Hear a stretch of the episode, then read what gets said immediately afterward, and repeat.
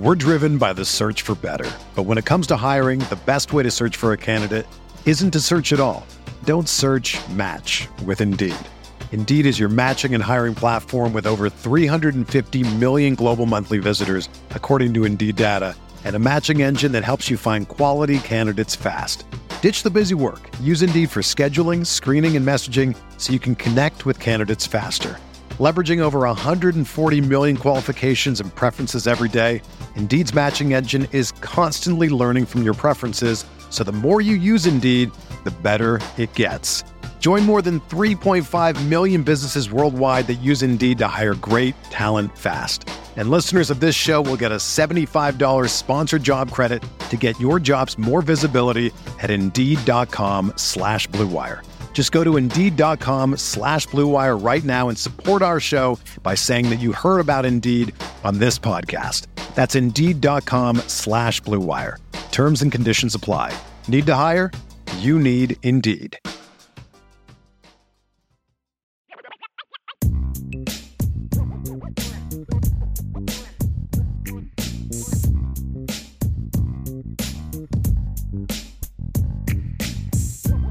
Yes, let's go. Welcome to the show, IB Nation Sports Talk. Up and rolling. I'm Sean Stires. Vince DeDario is back today. We have survived a storm that rolled Man. through the area just a little bit ago. Man, it was pretty intense there for for a while. The, the the wind is what was the kind of not scary. I, am not going to go that far, but the wind was howling. Like you know, the the cover from the patio furniture was flying away, and the trees were doing their thing, and know. you know it was enough that everybody in my house was like up against the window, like, oh, what? you know, that kind of thing. But so storms are a big deal in my house. Everybody loves the storms. Yeah, I, I, can't remember if it was last year or the year before. You know, we've got the the patio table with one of those one of those umbrellas in the middle of it. You know, in the back. Yep. And it was within a couple of months of you know just my wife had just bought it and the uh-huh. umbrella she left it up Ooh. and I think it was when we were. It, I, it was at some point. I think it might have been the summer of 2020. Now that I think about it, okay. because this is new house. Uh, yeah, okay. we were definitely in the new house. Okay, and um, I was doing the show, you know, the radio show from home. Okay, so I know it was in that period someplace, and then the show is, you know, like apparently someone was knocking on the door while I was doing the show, but you know, my daughter's in the other room. She can't get the door. Right. And you know, nobody else was here. And you know, she tells me somebody was knocking. I go outside, the umbrella's on the roof. and our neighbor, you know, was was coming over to say, "Hey, your umbrella's on the roof." and a couple weeks later, it ended up on the roof again. And finally, oh wow! I, I said, "Honey, we need to, you know, when you got to bring when it in. Not out there. We need to keep it down. Yeah, yeah got to bring it in. We we yeah. all we have the Turns same setup. Nice parasail. That's yeah. Right. We we have the same setup, but whenever we're not using it, it's got to be in the garage because you and I have similar like open backyards where the wind will just just fire through.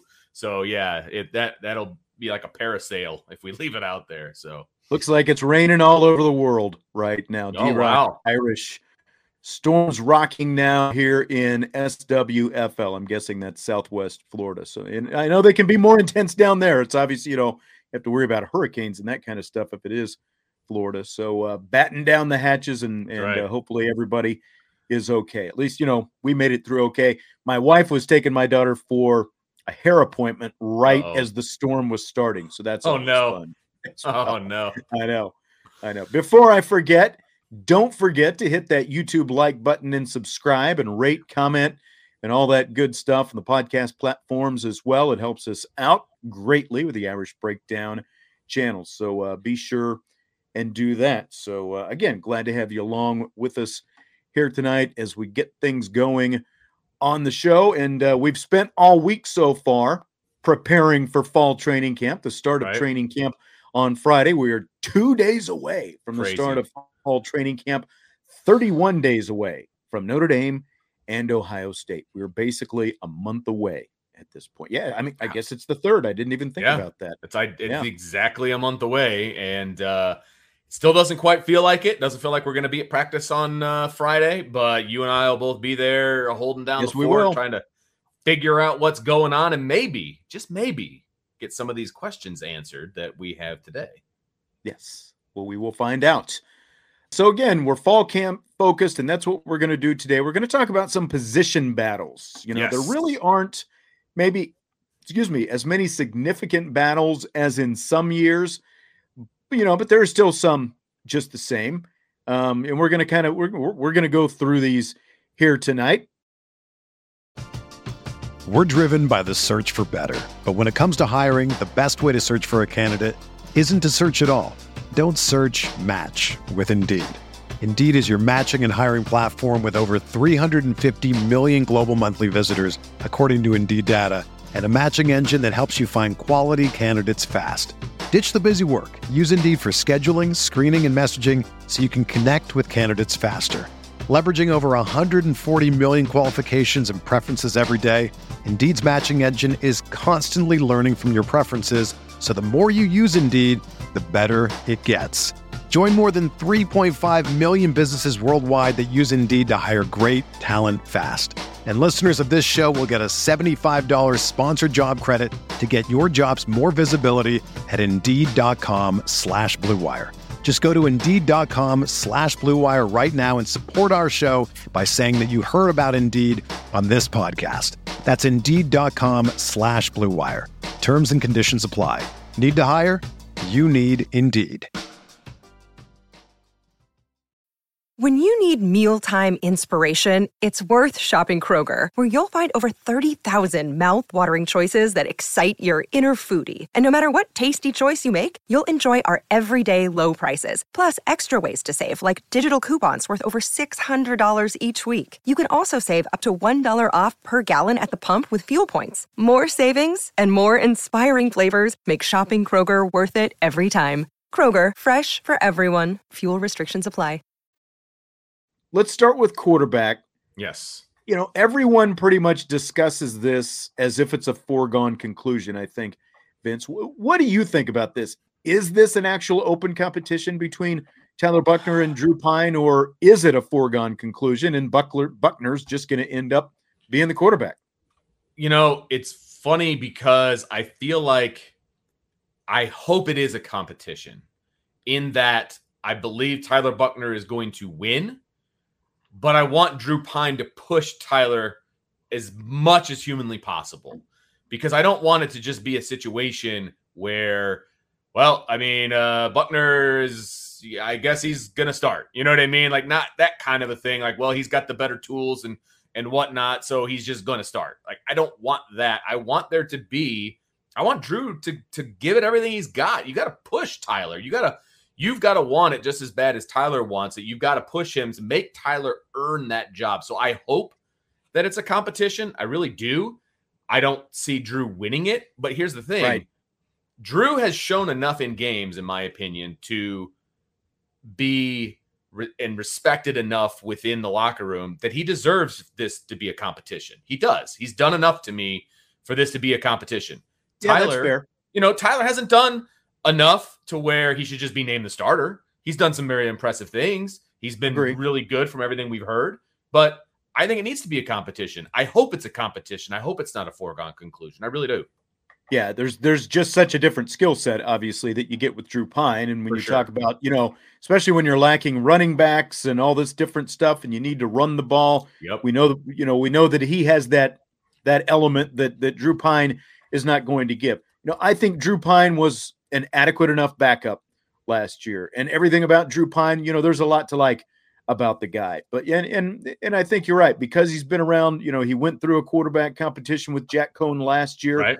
Uh, sure. Did not come out on top. Obviously, ended up being the backup, and really, you know, as the season wore along, you know, you know, we didn't see him after uh, what was that? Wisconsin basically, yeah. right? Yeah, it's kind of a coming him. out party for him too. We saw him Wisconsin and Cincinnati. That's when we saw him. Yeah, Wisconsin, yeah. Cincinnati, and then we didn't see him the rest of this, you know, season. so, you know, I agree. You know, the biggest, the biggest issues with Drew Pyne have been completion. You know, completion percentage. Correct. He needs he needs to be more accurate with his passes. Again, as a backup, he was adequate last mm-hmm. year, but to be the full time starter, you know, that was my question going into the spring and into the spring game. And obviously, you don't want to put everything on one game, but at the same time, you know, it was we we did not see the best of Drew Pyne by any means. No, in the blue gold game, and so that's the lingering memory that everyone has of Drew Pyne. But what was his issue is still his issue. You know, the accuracy, and then you saw some, you know, some red flags in terms of decision making, you know, on top of it in that blue gold game. And that's against your own defense, obviously. Yeah, no, absolutely. And I think, you know, the, the blue gold game is a practice, right? I mean, and that's the way it needs to be talked about, right? It, it's a practice. But here's the thing there was a lot of other practices in the spring that led up to that practice where he wasn't winning the job. And and that's just it is what it is. He didn't have a great spring call it what it is. He didn't have a great spring. He needed to have a great spring, and he didn't have one. Correct. Yeah. And then he was thrust into a situation where he needed to be the quarterback for both teams, going back and forth, and that's hard no matter who you are. And so, not only did he not have a great spring, but then he kind of was put behind the eight ball in the spring game by having to be basically the all-time quarterback, right? I mean, and that's tough. That's not an easy thing to do. So he needs to hit the reset button, in my opinion, with fall camp. And I he he has earned the right to do that. And so I hope that that's the case. He can kind of flush what happened in the spring and then just kind of move forward and, and be the competition that he needs to be. Yeah. I think if it becomes obvious early on, though, I think it's time to name your starting quarterback. And Jesse and I were talking yesterday, like, you know, last year, Pyne and Jack Coan came into fall and oh, there's still this, you know, they're they're still battling it out to figure right. out who's going to be the starter. Well, by the end of the first week, it didn't even take a week, I think. Jack Coan was named the starting quarterback. How soon do you think they need to name a starter? You know, not not how soon will they? How soon yeah. do they need to name a starter, do you think? It depends on are we talking about naming a starter inside the locker room or are we talking about naming a starter in the public, like to the media? Because I think those are two different answers, to be honest with you, right? I think, you know, two weeks in, one and a half, two weeks in, if, if as long as the locker room knows who the starter is, that's all I care about. I don't need Marcus Freeman to be upfront with the media and tell him who the starter is, even if we pretty much know who it is anyway. I'm not saying he needs to play games with the first game of the season, but you don't need to put your, all your cards on the table either. That's so true. If he That's... never says it, to us, okay, that doesn't bother me. It really doesn't. It, it no. needs to be established in practice, though. Like it needs to be established within the walls of the locker room. Well, and you know the thing is, what you know, at practice, it kind of becomes obvious, you know, based on who's getting the reps and and all that kind of stuff, and obviously sure. with performance as well. But at the same time, I said this going into the the, the blue gold game because going to be on TV and all that stuff from Marcus Freeman and Tommy Rees and and Notre Dame's perspective, you know, even though you'd like to have Tyler Buchner out there for everybody to see, it was not the worst thing in the world for him not to play in that game because Agreed. Ohio State doesn't get to see what a full blown Tyler Buchner offense looks like. You know, even if you're dumbing it down, they know he can run. Sure. But, you know, they, they didn't get to see a full blown Tyler Buchner led offense. So that right. wasn't the worst thing in the world. And, you know, that kind of piggybacks on what you're saying. Like, yeah, you know, the the locker room is probably the lock, you know, the, the players are going to know at some point. Absolutely. You know, if they don't already, who's performing the best and and who it's going to be. But you know, like you said, saying it publicly, you know, he doesn't have to go like Jim Harbaugh and you know, and never give a depth chart and you know, never right, you know, right. announce anything basically. But yeah, I mean, from his perspective, I suppose he doesn't really need to name a, a starting quarterback publicly based on the fact that again you've got two guys with two different skill sets. Absolutely. And I think you make a really good point about the fact that he didn't play in the spring. I mean, if you want to see Tyler Buchner sitting in the pocket, going through reads and all of that, you're going to have to pop in his junior high school film. Yeah. I mean, and so many things have changed since then, right? That's senior, that's three years ago and he's got different weapons around him. They're running a different scheme, you know, all of these different things. So I actually, that's a really good point. There's no film of Tyler Buchner as the starting quarterback for the University of Notre Dame playing with the ones. It doesn't exist. Right. And right. so that's an ace in your pocket. Now you can, I guess you can say, Hey, we're going to, we're to start this kid. Um, and maybe it doesn't even matter because there's no film on him. Uh, okay, that's fine too. You know what I mean? So I'm really okay either way as far as the media end of it, the public end of it. Uh, but yeah, it needs to be established before you start your Ohio State prep. Your, you know, your specific Ohio State prep. It needs to mm-hmm. be established by then, in my opinion. Yeah, I agree. I agree.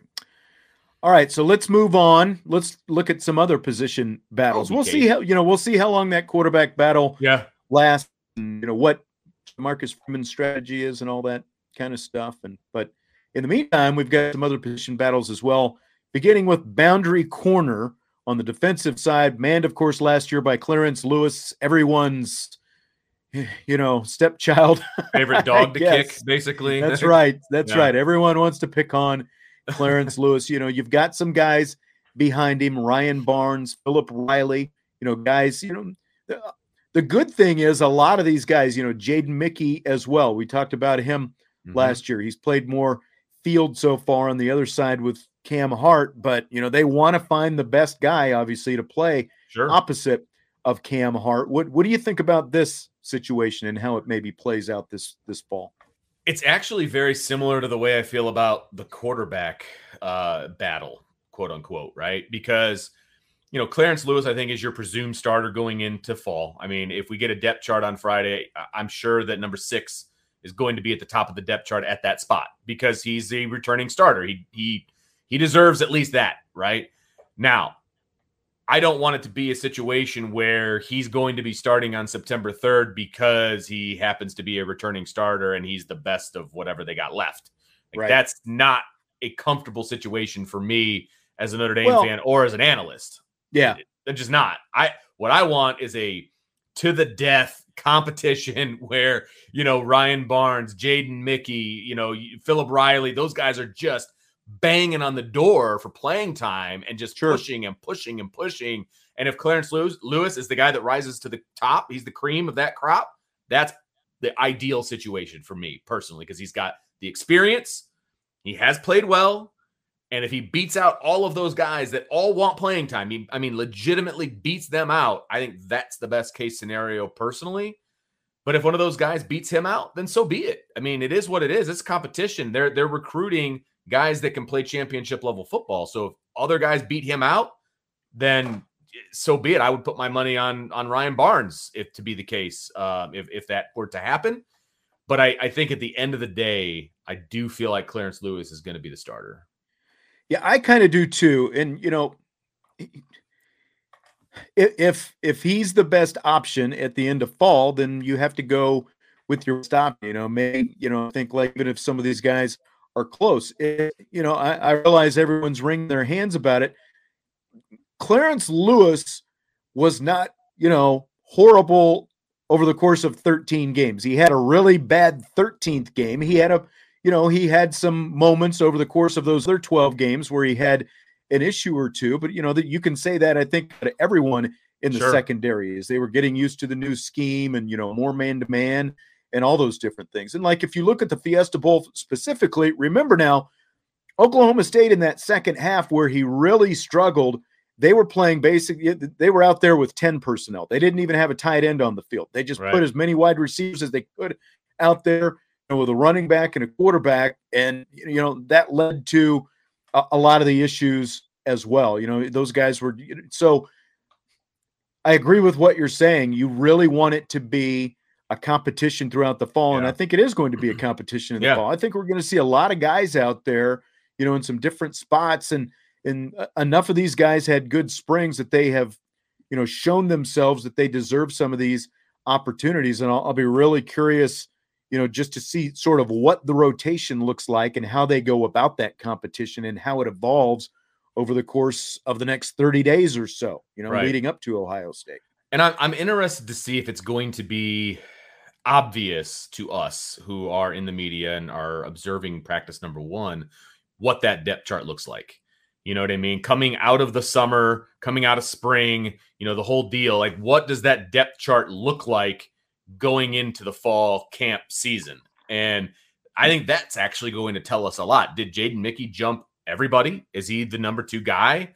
Mm-hmm. Um, you know, is it Ryan Barnes? Is it Philip? Like, who is that? And then also on the other side, who are they taking out of that competition and keeping behind Cam Hart because I think that is actually something that's going to be interesting to see as well, right? So, right, a, a lot to see. I think. I think we're going to be uh, have writers cramp by the time that things. I was going to say, I think our heads are going to be spinning trying to keep up with you know what numbers are out there on the field at any given time in a lot of these reps. Agreed. Yeah. So it's going to be very interesting to see what we come out with on Friday during our practice report. That's for sure. Charlie Weiss's last belt loop makes the comment in the YouTube chat. Lewis got picked on all last year. He had like 53 tackles. That's a lot at corner. And you actually, it wasn't just like 53 tackles, 53 tackles. We talked about this a couple of days ago and we were talking about players to watch. And Vince had Clarence Lewis as one of his players to watch. I had Jaden Mickey as sure. one of mine. And they obviously, you know, for, for the same reason, you know, and, and, you know, and that's a fair comment. Yeah, he did get picked on, but what do you do if you're an opposing team and you know you've got Cam Hart on the other Bingo. side? You're not going to throw at Cam Hart if you know Clarence Lewis is on the exactly. other side. You're going to take your chances with Clarence Lewis, and that's what they did. And you know, as I said, right. you know, somewhat, you know, jokingly, but at the same time, serious. The fact that he did have 53 tackles, which is a lot for a corner, at least he made the tackles. Yeah. You know, after he gave up you know, it wasn't just guys, you know, running downfield and he's chasing them downfield. At least you know, he made tackles after they made the catch. Right. You know, many of them, I'd say, you know, half of them for shorter gains. You know, so you know, yeah, it's you know they're they're gonna again. Bottom line is you're going to pick on the guy that you think that you can pick on, and that eh, you know the more the more chances that a guy has, you know, yep. to be thrown at, you know, the the more potentially he's going to give up. You know, so sure. it's you know again, and, it's kind of a chicken and egg situation. Absolutely. But you know, there's there's only room to improve. I think, for Clarence Lewis because he's shown at times in the span of his freshman and sophomore year that he can do it. Well, and, and here's the other thing I don't care who you stick at that corner spot, no matter what number it is on the jersey, that's the guy that's going to get picked on. Uh, that That's just a fact, right? It, whether it's number yeah. six or 15 or 21 or whoever you put over there, they're not going after Cam Hart. They're just not going to. He's that good. Yeah. And so, whoever that is, they're going to get picked on. And so that person's going to have a lot of pressure on them to shut down that strategy. So it, yeah, it, don't it forget be because because even if Clarence Lewis gets beat, Ohio State's going to go at whoever happens to be sitting over there on that other side of the field more often than not early yes. on, rather than go at Cam Hart. You know, absolutely. So. All right, but again, it's going to be a really interesting battle to see if one of these young guys step up. And you know, the other side of this is obviously this has been an area, you know, the, the the secondary, it's been an area that needed to improve from a recruiting right. standpoint, and it is beginning to improve now with with Mickens and Freeman, and you know, the just just like at other spots, it's getting better, but it's still like where they are right now. We're you know we're just not quite seeing that yet. Maybe we start to see that with some of these sure. promising young guys. Absolutely. What about? I hope we do. Nickel, yeah it's funny because nickel almost feels like the consolation prize to who whoever may not win the other corner spot, right? Uh, but it's not exactly like that. To me, I feel like this is a two man race uh, for for this job. I I think it's going to be between uh, TaRiq Bracy, and I think he's the leader in the clubhouse, and I think the other one that's going to challenge him is Jaden Mickey. I think those are the two, in my opinion, who are going to challenge for that nickel spot. I everything that I've heard from uh, you know, from inside the the, the Gug is that they love Jaden Mickey at the nickel spot too. And so I think he's going to challenge TaRiq Bracy for that spot. But again, I think TaRiq Bracy is, is in the pole position for that. And again, ton of experience, et cetera, right? He's a grad student. You know, he's been around the block. He's been here for a really long time. So I think he's going to get the first crack at it. But I think that freshman, man, I, I think you're going to see 21 nip it at his heels an awful lot.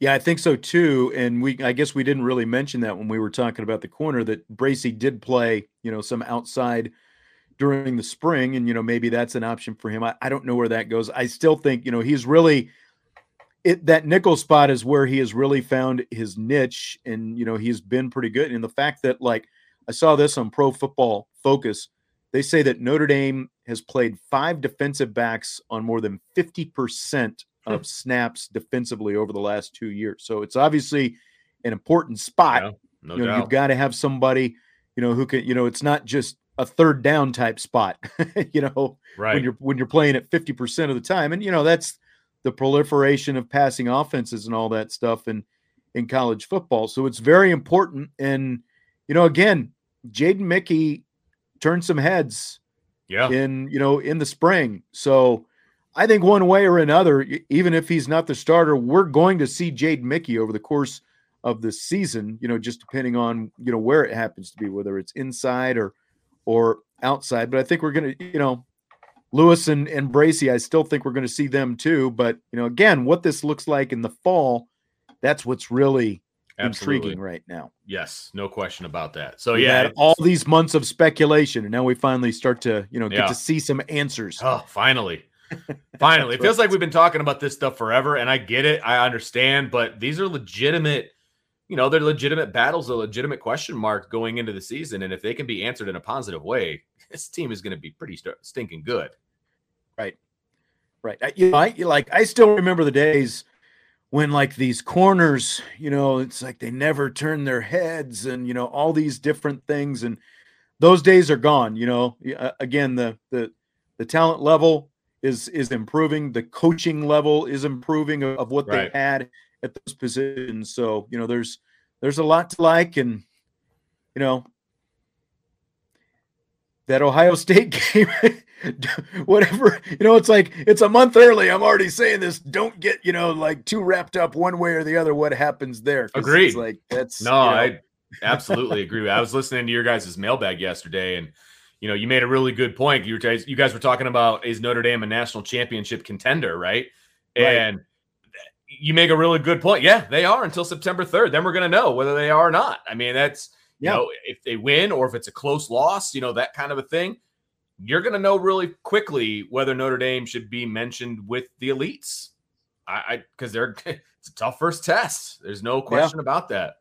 absolutely and you know the good thing is with a playoff you know again I- and, and i'm not you know saying oh you know play for play for a close game or whatever you know play for a consolation prize obviously you're playing to win but if it's at least a competitive game Right. It's the start of the season on the road, all these things. Like I said yesterday, you're still going going to be in the thick of things. You know, there's just less margin for error as Absolutely. You got to probably run the table if you lose. Yeah. But you're absolutely right. And let's be honest, uh, you know, Notre Dame hasn't been competitive in the playoff games that they've played in. Ohio State is a playoff caliber team. This is an opportunity to show that you can compete. That uh, to me, that's the bottom line. Whether they Right. win or whether they lose, they've got to be competitive. They have to be. If they're not, it's this is a longer road than I thought.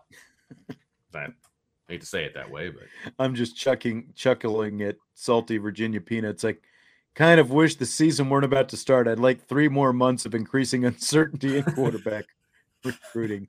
that's the I need to get a bell. I need to get a bell and like ding the bell whenever we have either you know Bring funny or you know, really bell. salient points. That's right. That's right. bring- Remember bring- that back in the day we had a I bell. do. I do. It was whenever you had a nugget. Ding. That's right. That's right.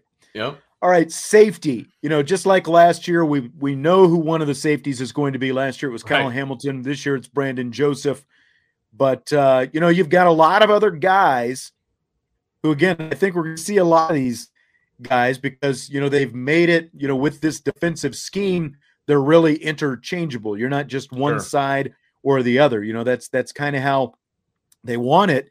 You know, and Mhm. maybe you know, I don't know. You know, like you know, it's three defensive coordinators ago at this point when Clark Lea was here when we saw three safety type stuff. But you know, if guys show that that they're capable, you know, Sure. again, maybe we see you know more than just two safeties out there for that matter. But you've got guys like Ramon Henderson, DJ Brown, Xavier Watts, Houston Griffith, all in the mix for this thing. So you know, what what what do you think it looks like? Do you think it's just going to kind of be a you know situational second safety playing next to Joseph back there?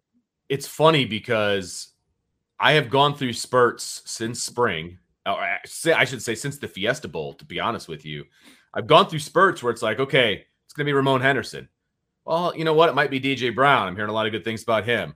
Well, Houston Griffith is due to, you know, make some noise here. But, you know, then again, there's Xavier Watts who's been doing his thing over on defense, and he's a great athlete. How could he not play? You know what I mean? I like there's a whole host of guys that if they were named the starter at the second safety, it would not surprise me in any way. Yeah. And, and I feel like whatever decision they make, it's going to be the best of whoever's there. And I think Yeah. they've got some really good options, to be honest with you. I love what I saw from Ramon Henderson, and he was only a safety for half a season. I know. I thought he did a really good job. I thought Xavier Watts has shown flashes of being really, really good. DJ Brown, I thought had, you know, he played pretty darn well, uh, if I'm not mistaken, in the Oklahoma State game when he got in. I mean, he he can tackle. He can, you know, there's certain things that he brings to the table that makes him better than some of the other guys, right? So. I- think this one's a huge toss. This might be the biggest question mark to me as far as who is going to end up winning that spot. And I don't think I would be disappointed no matter who got it.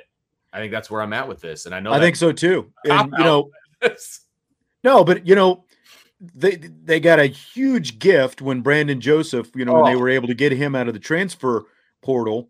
He's playing for, you know, for this season for an NFL draft spot.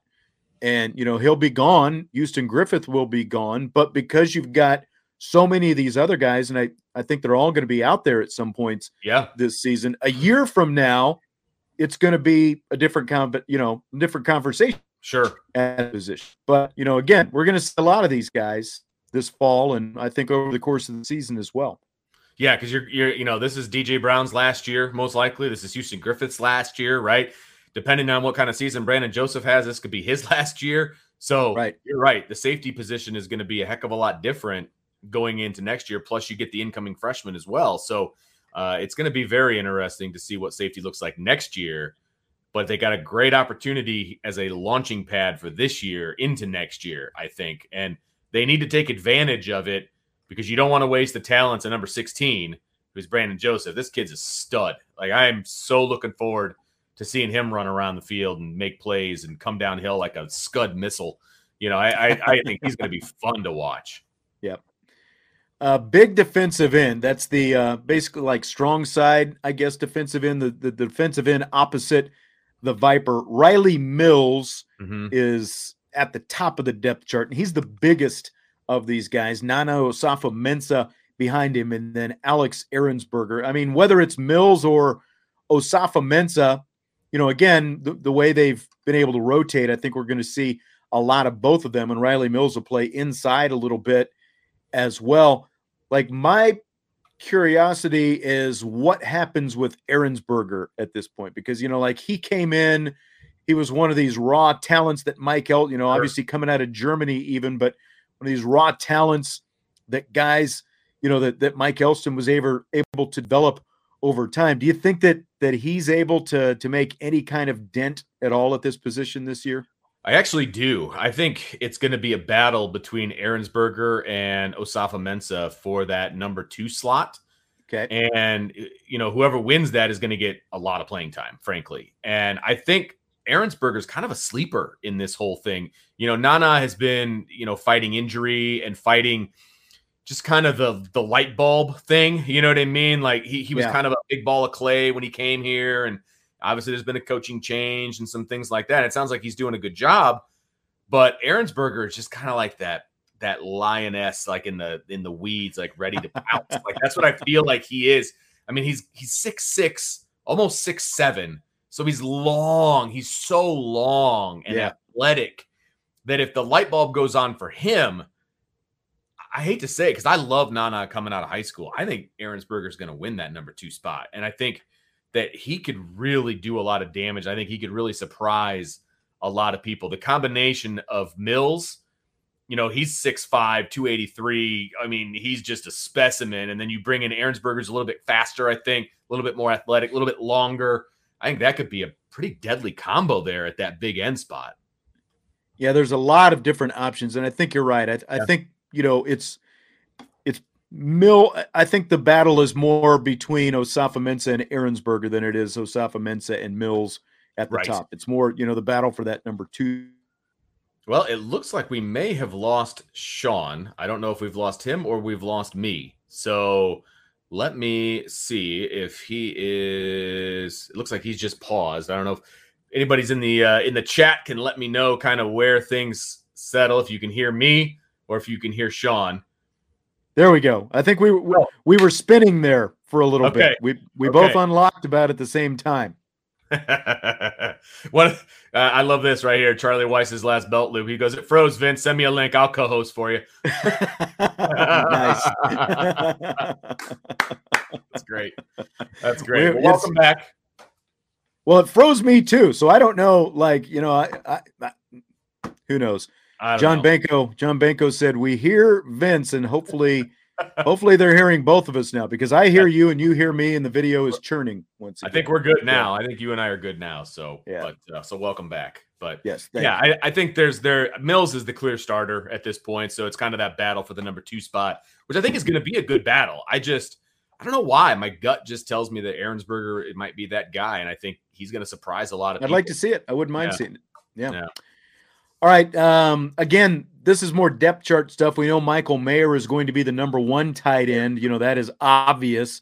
Uh, but the number two tight end, I would expect whoever the number two tight end would be used more as you know, like the Y role, the, the, the guy attached to the line of scrimmage, uh, you know, than, than Mayer because he's going to line up all over the place, basically, especially not knowing what's going on with the receivers. And, you know, Mitchell Evans had the foot surgery uh, not quite a month ago, I guess. It was middle of July when that happened. He was in line to be number two.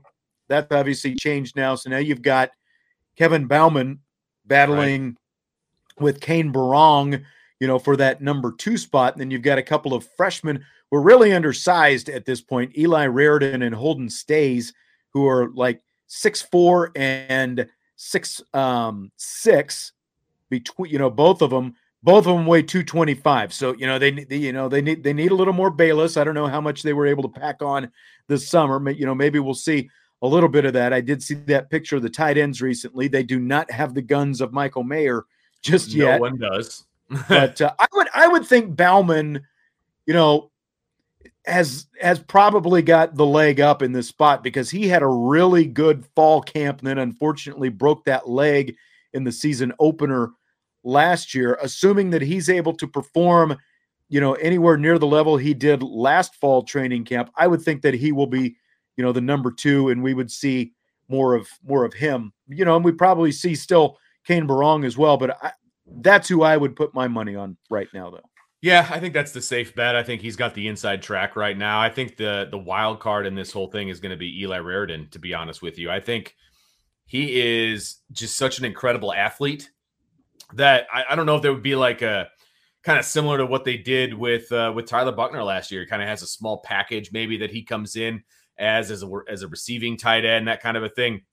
He's not a I guy that see that because again, he's not beefy right now, but he's Yeah, big and he's he's got skill. Yeah, you're not going to want to have him attached or doing anything like that, you know. But yeah, I mean, again, you don't want to make it obvious that when nine is on the field that you're doing certain things. But at the same time, he's an incredible athlete, and I, I if he's fully healed, and we're getting word that he is probably going to be full go. If he's fully healed, I think you have to take advantage of him. But you're right. Kevin Bauman, I think, has the inside track right now. Maybe Cane Berrong right behind him. But those are the guys that have a little bit more, you know, experience, a little bit more juice, a little bit more, you know, size if they're going to be attached, you know, that kind of a thing. I'm very curious, you know, yes, I want to see who's going to be the number two, even the number three tight end, how much two tight end sets they actually do. Is that was that more of a Brian Kelly thing? Was that more of a Tommy Rees thing? Like where where does the I two just- sets come into play for Tommy Rees? That's my curious right. And I, I I think that you know you made a really good point with Raridon though because of the fact that you know he does have a different skill set than Bauman because like I was saying.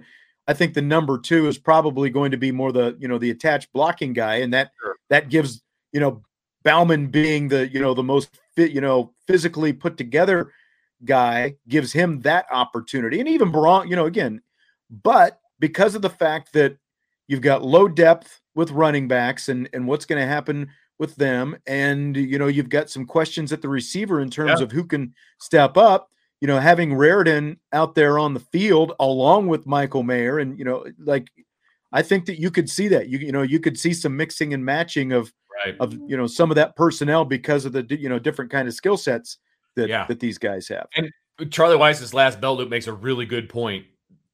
they went multi-person, multiple tight end personnel an awful lot, but they never targeted the second tight end. That that never happened because frankly, they had quarterbacks that weren't going through their progressions or they were leaving the tight end attached or whatever they were doing. If you can make that second tight end an actual weapon, an actual thing to be feared, that's Yeah. only going to open and up not just being out there on the field. that's only going to open up your all-American tight end. It's only going to open up your wide Right. receiver. It's only going to open up your running backs out of the backfield. You know, all of that stuff. That's a really good point. They have done a very poor job, in my opinion, in the past of utilizing that second tight end. Which, look, we, we had the debate before: is Notre Dame O line you or tight end you? You Well- got some, you got some amazing tight ends. Use them. Use Yeah. And again, you know, like Bauman was a touchdown machine early in fall training camp last true. year. You know, so it, it felt like there was going to maybe be an opportunity for him. It's uh, just unfortunate that you know, again, you break your leg in the first game, and you know, then you're out for I think it was like what seven games or something like that, and then he came back a little bit toward the end of the season. But yeah, so but that you know, that's a great point. They they do need to mix it up, and and having guys like like Bauman and you know and Raridon gives them some of those opportunities. So Right. Another day is here, and you're ready for it. What to wear? Check. Breakfast, lunch, and dinner? Check. Planning for what's next and how to save for it? That's where Bank of America can help. For your financial to dos, Bank of America has experts ready to help get you closer to your goals. Get started at one of our local financial centers or 24-7 in our mobile banking app. Find a location near you at bankofamerica.com slash talk to us. What would you like the power to do? Mobile banking requires downloading the app and is only available for select devices. Message and data rates may apply. Bank of America and a member FDIC. Mother's Day is almost here, and you can get her the most beautiful time tested gift around a watch she can wear every day from movement. Whether mom's into classic dress watches, rare and refined ceramics, or tried and true bestsellers, Movement has something she'll love. And right now, you can save big on the best Mother's Day gift ever with up to 50% off site wide during Movement's Mother's Day sale at MVMT.com. Again, that's up to 50% off at MVMT.com. kicker was, you know, I know a lot of people are concerned about it. Let's be honest, you should be concerned about it. Yeah. I, based on what we saw in the spring when you can't when you can't consistently kick 40 to 45 yard field goals indoors oh my goodness. And you know they've got you know they bring in the guy with all the experience from arkansas state Blake Grupe and then you know Bryan josh they, they just nobody nobody was consistent at all in the spring. And it's funny because my takeaway from Josh Bryan prior to the spring was that he never had the leg of the previous kicker at Notre Dame. He never had like the booming leg, but he was always right down the middle. Every single time in practice, he was just right down. Maybe because he didn't have any pressure on him, because he was never going to start over door, but he was right down the middle every single time, right? Just beautiful arc, great. Yeah. Like, okay, you know, he can take over as the kicker. And then they bring in Grupe from Arkansas State, and you know, he and I look eye to eye with each other, which I mean, again, you don't need to be huge to be a kicker. Uh, I'm not saying that, but yeah, no but I he's mean, like he's like the epitome of you know hey kid get out of here they're not signing autographs right now you know Yeah. like the security guys Seriously. see Blake Grupe you know that's what he looks like he is tiny, and I've stood right next to him. I mean, he's a tiny dude. He's got a ton of confidence. I am extremely confident in him 40 yards and in. But then again, I'm extremely confident in my 15 year old son 40 yards and in. yeah So that's mean, the problem. 40 yards and in is not a long field goal. That's what I'm know? saying. Like that's that's the issue. Is like I think he'll be I think he'll be consistent 40 and in, but what about that 40 to 50? Like I feel like that's the sweet spot where if you're a college kicker, that's where you need to be really good. So you're talking from the 30 where the ball is placed from the 30 yard line to the 40 yard line where it's kicked Yeah. from. That's And I where mean, you need to be good. you know, end of half, end of game situations, it drastically changes, you know, what you need to do. And, you know, Sure. basically you've got to get an extra 10 yards, you know, Right. if not 15 to feel comfortable, you know, with getting Yes. him in, in field goal range. Absolutely. You need to be inside the 30 yard line. I mean, Yeah. if, if I should say, well, I, actually, you should be inside the 23 yard line because it goes back seven yards from where the ball's placed, right? So you're telling me that the ball needs to be that the line of scrimmage needs to be basically in the red zone. That's a problem for me. That's a problem for Yeah. me. That's not a college kicker. Now, I hope he proves me wrong, but I think there's going to be a legitimate competition between Grupe and Bryan, and there should be. I think there will be too. And you know, again, like how they put them in some of the, you know, they're gonna they're they're gonna have to kind of put them to the fire a little bit, Absolutely. You know, in in terms of game situations and pressure situations and that kind of stuff. You know, there's somebody's somebody's gonna have to really step up because neither one of them grabbed it by any means in Right. the spring. Can you imagine? Can you just imagine the Ohio State game coming down to a last second kick? Like, oh, my heart's not ready for that. I'll just say that. I know, I know. That's that's where I'll go with that one. I know. Uh, punter, I'd be surprised if it's not Jon Sot, the the grad transfer Agreed. from Harvard. You know, it, you feel about the same on that. Yeah. Yeah, I mean the uh, the kid from Harvard. I saw him walking around campus uh, during the kicking camp that was going on, and he's just a thick dude. Like he's just he's a big, thick kid. I mean, he's 5'10", 207 pounds. Okay, so he's just a big, thick kid. So I, I haven't actually seen him kick, but I would imagine that he's probably going to win the job. Uh, you know, it's going to be between him and the McFerson kid, uh, who's a Right. freshman, right, coming in. So it's going to be between a graduate student and a freshman. Frankly, I don't care who it is, as long as you kick it where you need to kick it and you can directionally put it where you want to put it. That's Yeah. fantastic. I think Notre Dame has dealt with some inconsistent punting for quite a while. So it's not going to kill you. But if you can get a kid that can flip the field for you, play the field game, you know, the field position game, which could very well come into play on September 3rd, you know, somebody's got to take hold of that job too. And I don't think that it's set in stone yet. Yeah. I mean, I'll be honest. As of right now, kicking game is one of my biggest concerns for this team. And you know, it's like we they've really been spoiled over the last few years with with what they've got. You know, because even as shaky as Jonathan Doerer was at time, you know, he went through a stretch where he was really consistent, and for the most Right. part, you know, he made kicks that he was supposed to make. You know, in in you know in the more you know clutch type situations, and so it, it's you get a guy like Grupe with all the experience that he has, you expect him to be able to to step up in those situations. But I think we all know there's a little bit different pressure at Notre Dame than there is at Arkansas State. Just a little, just just a little. But Yeah. for a kicker, That's not even a hot able- take. it's like being a pitcher. You got to be able to block that stuff out. You have to. And if you can't block that stuff out, you're not going to be a good kicker. And you have to hit the layups. You got to hit everything 40 and in. You have to. You know, Yes. but pending a bad snap and all that, which is out of your control, but you got to hit everything 40 and in. It's that 40 to 50, man. That's what worries me. It, it does. All right. Well, thanks for joining us as always. We will talk to you tomorrow. One more time, our last day without football. It all starts Friday. We're ready for that. We will talk to you tomorrow, though, right here on IB Nation Sports Talk. Hey, don't forget, hit that like button if you don't mind. Rate us, comment, subscribe, all that good stuff.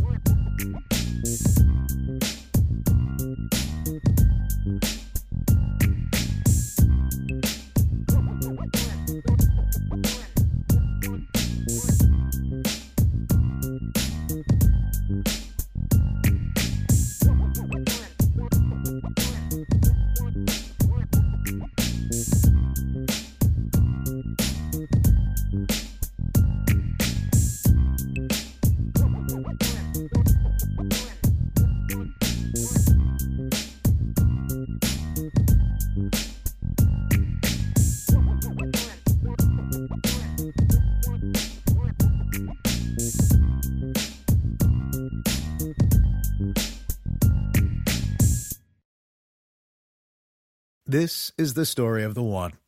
As a maintenance engineer, he hears things differently. To the untrained ear, everything on his shop floor might sound fine, but he can hear gears grinding or a belt slipping.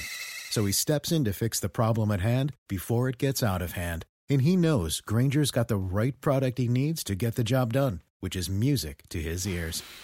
Call, clickgranger.com, or just stop by. Grainger, for the ones who get it done.